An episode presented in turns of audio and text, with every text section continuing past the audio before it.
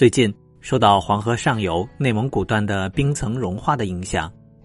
位于山西吉县和陕西宜川县交界的黄河壶口瀑布，迎来了一年一度的桃花汛。壶口瀑布的水量骤然加大，形成了壮美的瀑布群景观。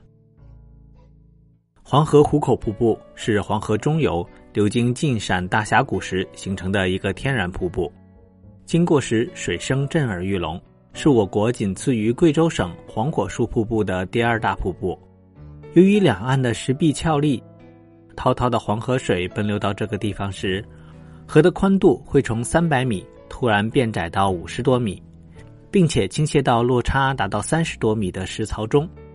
就像是茶壶壶口的水。倾泻而下的样子，所以会被叫做壶口瀑布。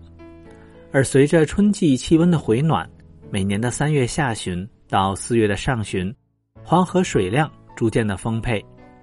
壶口瀑布也会由于水量的增大，呈现出主副瀑布连成一片的景观。最大的时候，瀑布可以达到两百多米宽，同时河道内的水面也会有明显的上升。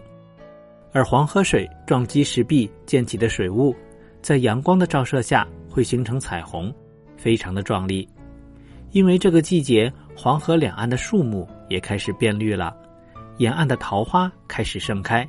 因此这个时候的汛期会被叫做桃花汛。